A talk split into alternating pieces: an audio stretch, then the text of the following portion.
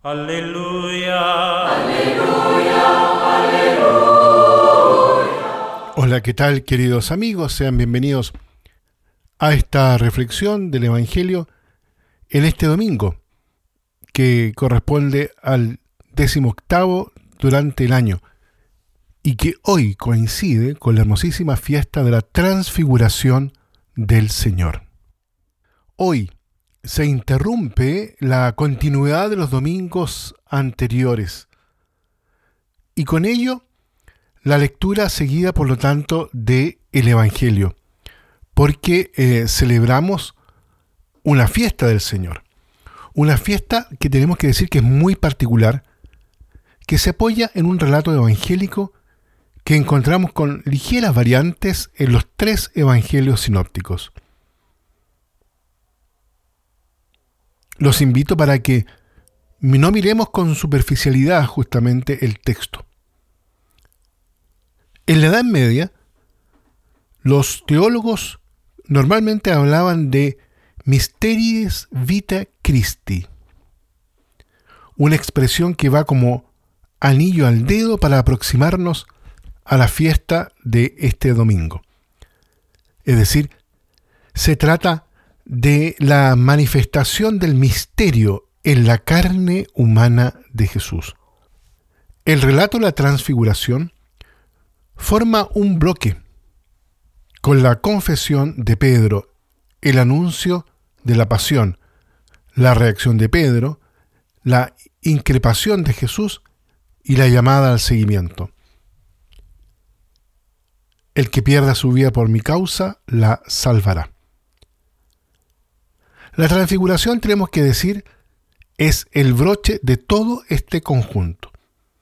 Y la garantía en la que todo se sustenta se encuentra en las palabras que se escuchan desde la nube. Este es mi Hijo, el escogido, escúchenlo. Sí, la gloria de Dios resplandece en el rostro del Hijo del Hombre, del crucificado. Moisés y Elías, gloriosos, conversaban con Jesús. Hablaban de su muerte que iba a consumar en Jerusalén. Y fue precisamente entonces cuando Pedro y sus compañeros contemplaron su gloria. La escenografía, las palabras de la nube, la inquietación de Jesús a Pedro, que concuerda con la respuesta de Jesús a la tercera tentación según Mateo.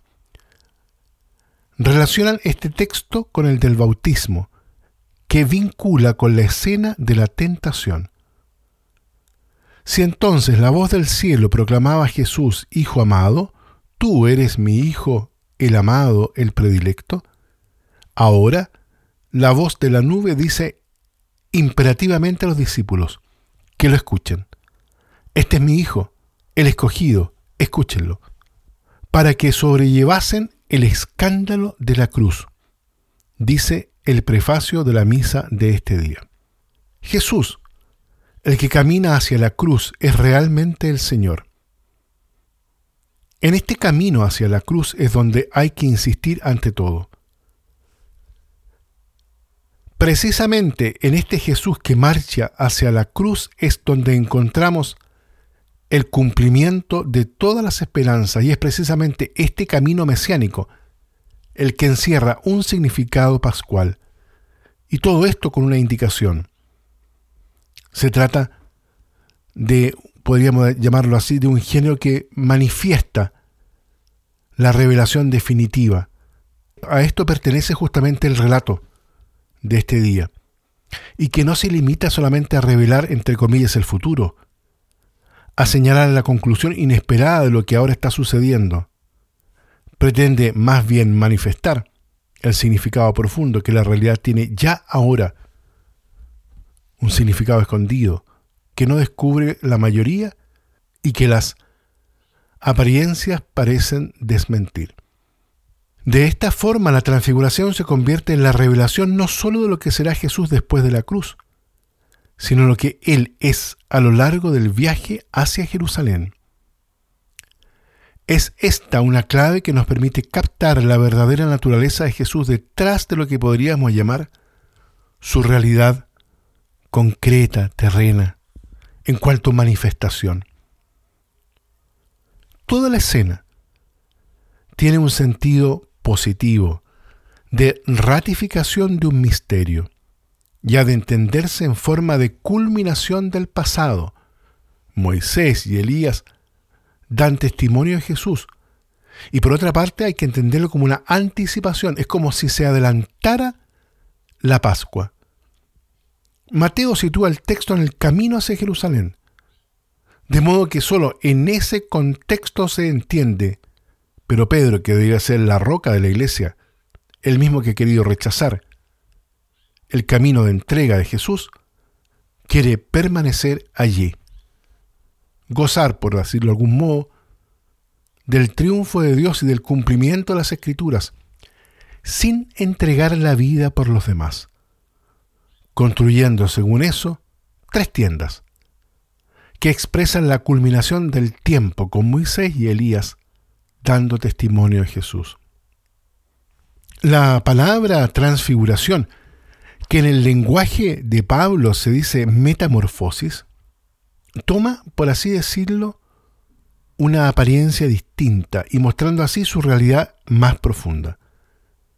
Esa transformación ilumina y desvela la verdad profunda del Cristo que según el himno de los filipenses, donde dice que existiendo en la forma de Dios, tomó ahora la forma de siervo, haciéndose como nosotros, para entregar de esa manera su vida hasta la muerte y una muerte de cruz.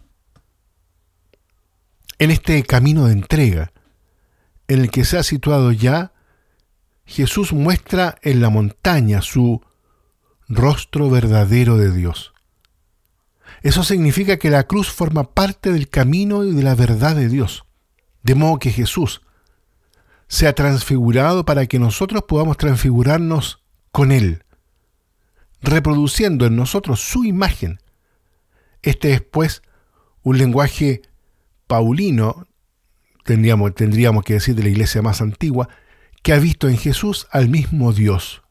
O, podríamos decirlo así, hemos contemplado a Dios en el rostro de Jesús en forma humana la transfiguración